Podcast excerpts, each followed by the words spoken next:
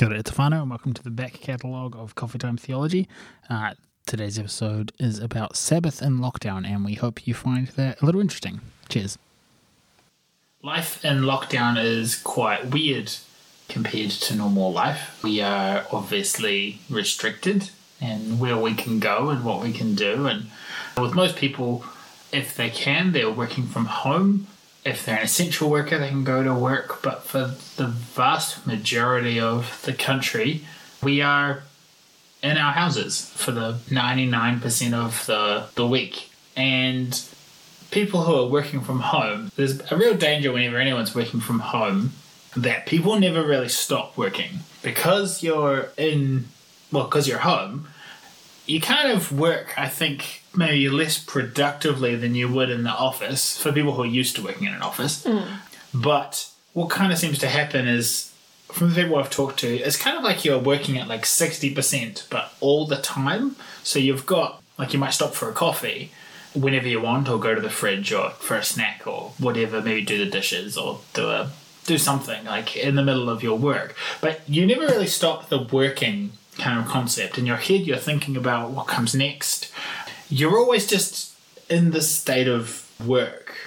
Instead of, say, perhaps when you go into an office or you, you go somewhere for work, maybe you work at like 90% working, because no one's ever like realistically at 100% working all the time. People stop for coffee and, they, you know, all of that stuff. But you're at work and you're working, and then when you go home, you stop because it's this this definite shift you're in one place for work, you're in one place for not work. And I think it's easy to just keep working all the time and there's like this slow burn of work always happening. I mean, last night I, um, after dinner, I was thinking about the admin that I didn't do before dinner. And so I sat down and started doing budget prep and probably spent an hour and a half, uh, if not longer, going through the budget just because my head was in a space of work and I hadn't changed the physical moving from one place to another, the physical space actually is really helpful to, to shift our mindset. And so I think it can be really easy to not shut off, especially when we kind of compound that with weekends not being much different to weekdays at the moment, especially because we can't go out and do anything. Our rhythms like church or Saturday sports or even uh, going to, you know, Saturday morning brunch or going to have coffee with your kids or hot chocolate or, you know, those kind of rhythms that we have in life, they tell us that something's different about a, a weekend than a weekday. And right now, those are kind of gone unless you're really, really disciplined about it. So there's there's been kind of this huge blurring of the lines and of the edges of all of the different areas in our life. So, all of the work that we normally do at work, whatever that might be, now a lot of us are doing that at home alongside all of the work that we do at home, like, you know, laundry and dishes and all of that sort of stuff, as well as everything else that we do. Any socializing, any of that sort of stuff. Now it's all just sort of mashed into the same space and everything sort of blurs into each other. So instead of having mentally a list of stuff that you have to do at work and then a, a separate list of stuff that you have to do when you get home, you know, Yeah. I finish work and I go home and I have to go to the supermarket and then cook dinner and then do the dishes and then there's some laundry to do and then I'm done for the day. Hmm. But instead, it's just this big giant list that has everything on it for work and for home. And suddenly we sort of don't know where the edges are and where we can stop. Yeah, and some people really thrive in that. You know, people people have been working from home for a long time. Um, I was watching a video the other day. I think it was a gaming video. Someone who makes videos for uh, World of Warcraft, actually. Um, and she was asked the question, you know, how do you work from home and how do you have your your your home life not imp- impact that? And she said she is she's lucky enough to have a a work office and a play office like at her house. So like there's like two studies for her and her partner. One's where she goes if she's working, and the other one's where she's going where she wants to use a computer that's not for work. And it lets her go like so she's like when she's working she gets up and she's like, No, it's a work day, so I'm in clothes that I will work in. Um, not like a uniform or like formal wear, but you know, these are like my work clothes. They're, she made a comment, they're still as comfortable as pajamas, but they're not her pajamas, and that's really important. you know, like, and, and it has these, these specific things set aside. But for those of us who don't normally have that kind of thing, I think the discipline of, of rest and stopping could be quite easily lost between all of these different types of work blurring together and just blurring together around the time we have to do them as well as even the evenings that may you may never have worked before now it's actually not that different than the middle of the day from when you worked if you're if you're still at home and i think that's that's what brings us to talk about sabbath today So Sabbath comes to us in Christianity. It comes from the history of the Hebrews and the Jewish people in the Old Testament. yeah And right from Genesis chapter 1, the very first chapter of the Bible, we see a rhythm of seven days. And there's lots of different thoughts about Genesis and lots of different thoughts about how you should read it. But ultimately, this practice of six days of work followed by a day of rest is one that has followed the people of Israel uh, through all of their history and has now come through into Christianity and embedded itself in Western culture.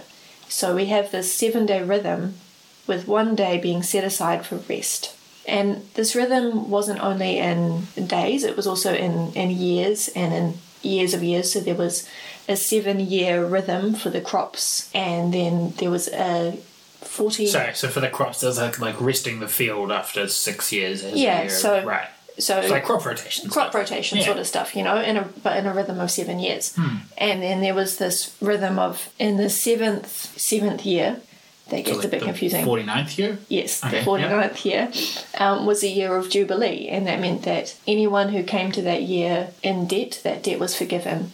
And anyone who had lost family or had broken connections, that was the year to recreate them.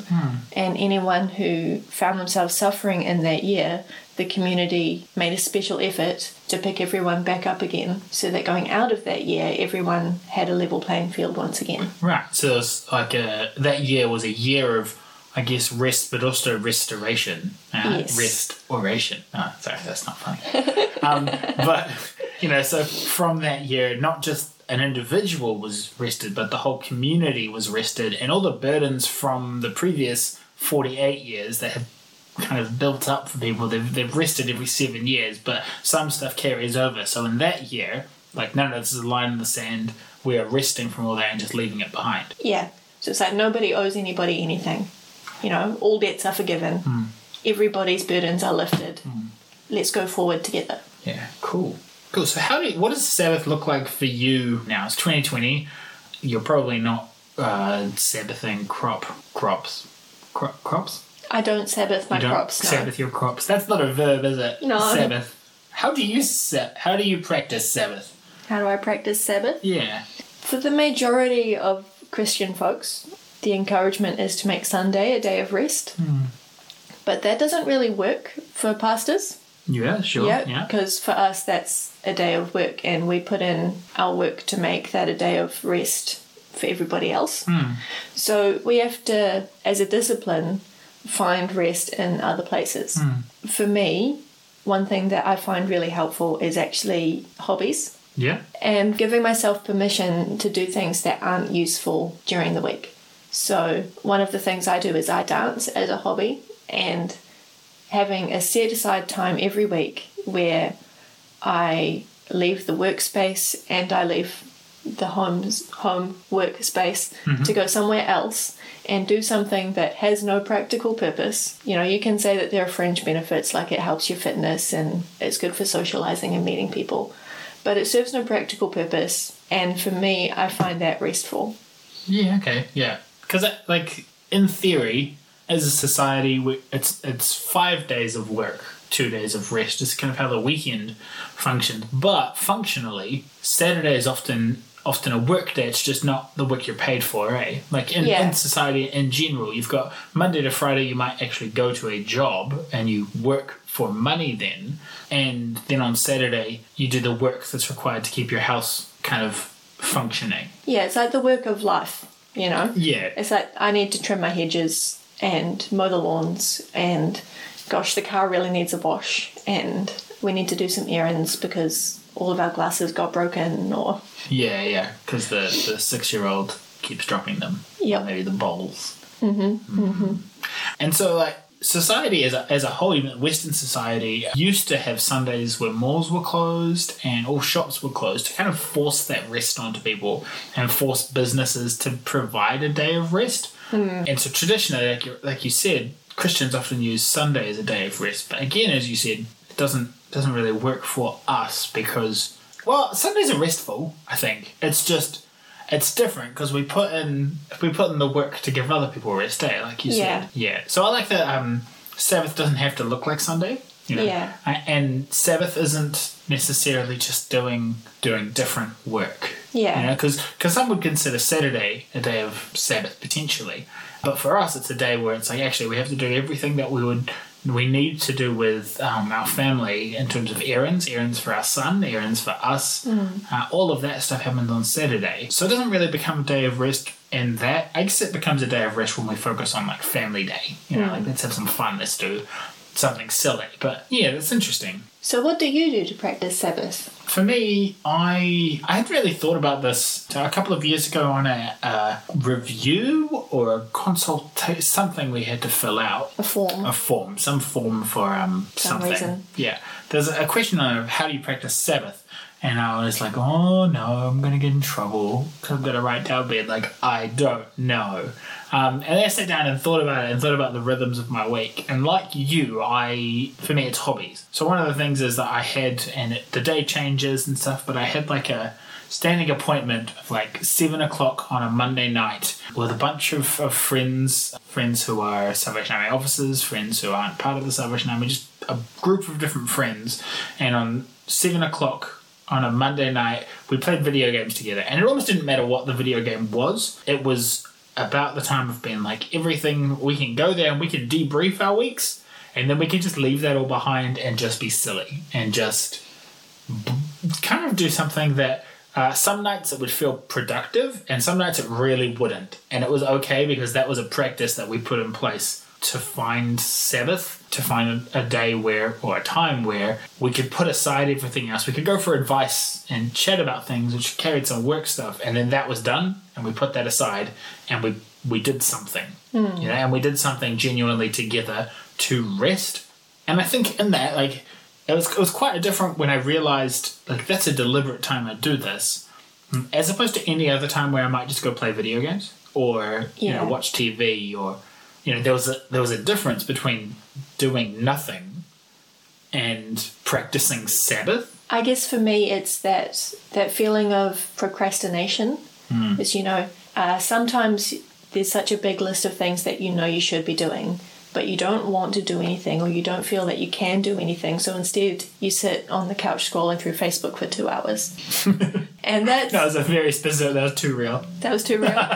um, and that's you know I I found when I first considered that and thought of that I thought I was actually really challenged about being intentionally unproductive instead of just being unproductive. And the difference between actually intentionally stepping out from underneath that list of shoulds into doing something and using it as a time of rest.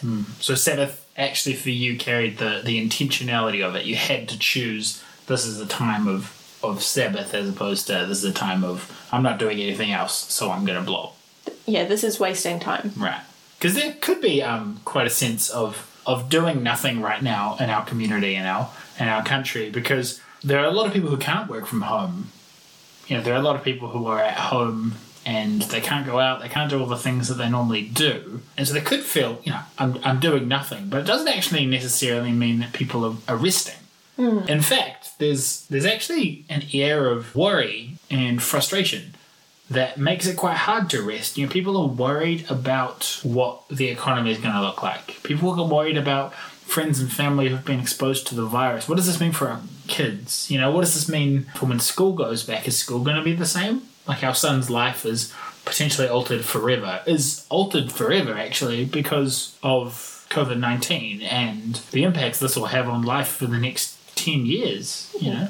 there's been things going around on the internet about you know how our grandparents had behaviors because of the Great Depression Yeah. that, you know, I thought it was really weird that my grandma saved tea bags until my mum explained to me that that was, you know, because you have to get as much use out of them as you can Because you don't know when you because you don't get- know when you can next get supplies. Yeah. So, you know, I, there's this picture of, you know, a mental image of an old lady hanging out the tea bags on the washing line to dry Yeah. and then gathering them all in to use them again. And that doesn't make sense to a lot of people, but maybe we will have behaviors, and Jesse will have behaviors like obsessively washing his hands every time he touches anything, or, Yeah. you know, yelling at people when they touch their face. Yeah. That won't make sense to his kids.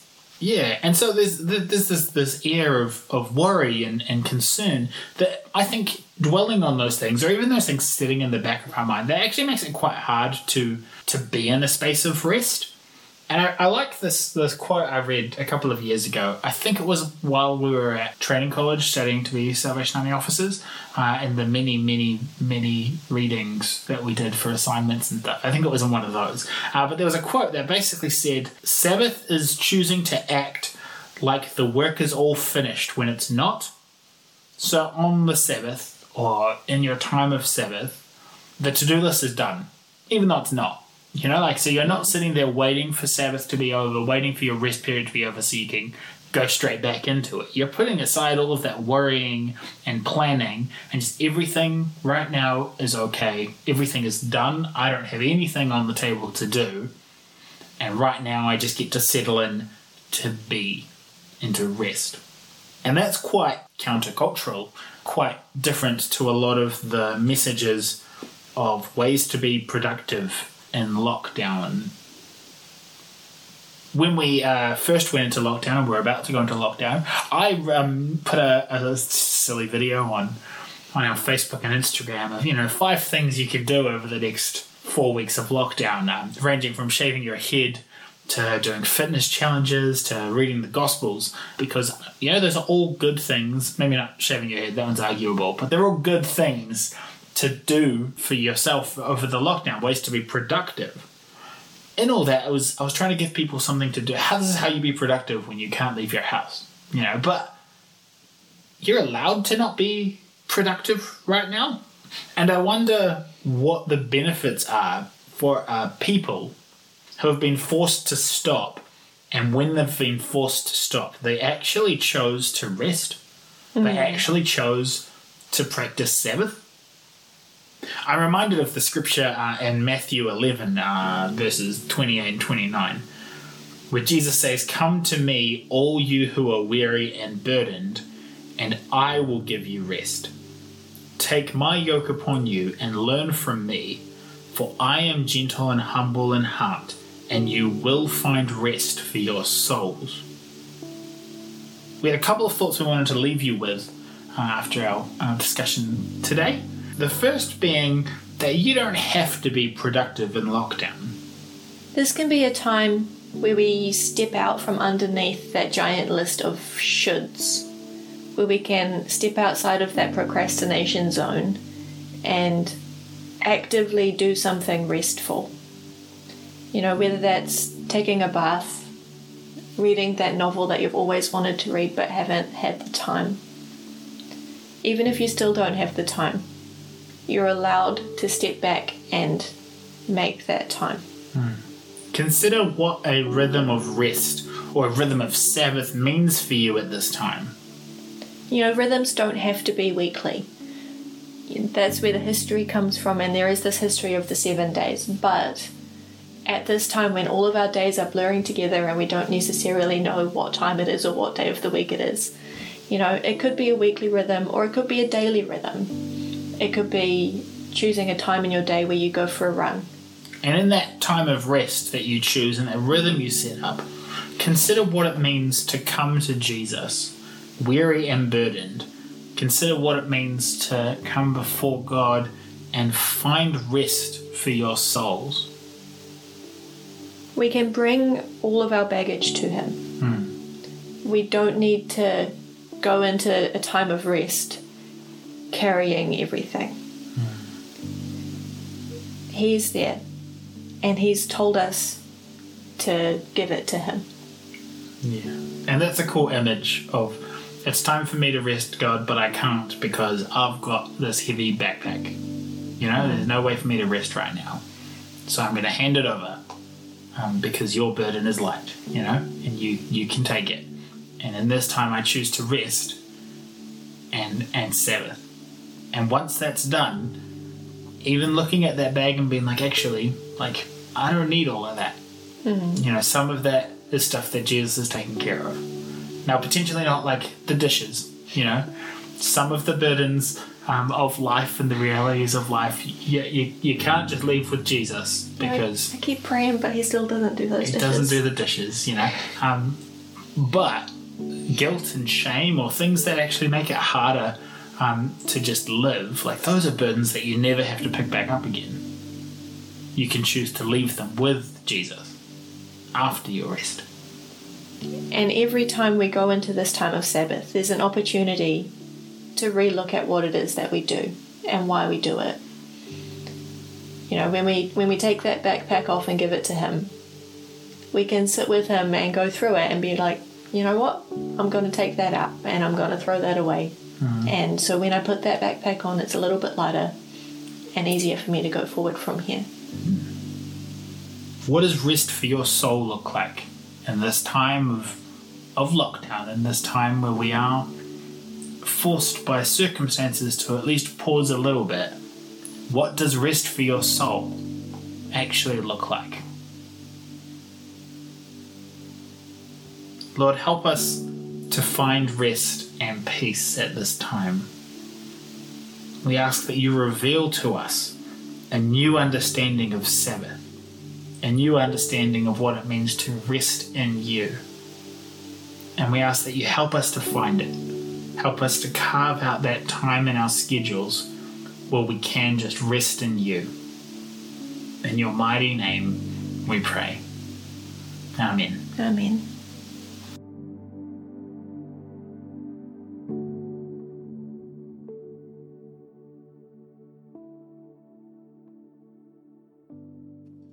Thanks everyone for listening to our podcast. We really do encourage you to find an opportunity to rest. Maybe listening to this podcast has been an opportunity for you to rest.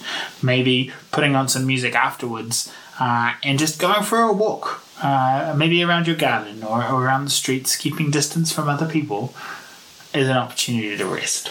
Maybe put on your favourite album and have a little bit of a boogie in your living room. put aside the worries and burdens.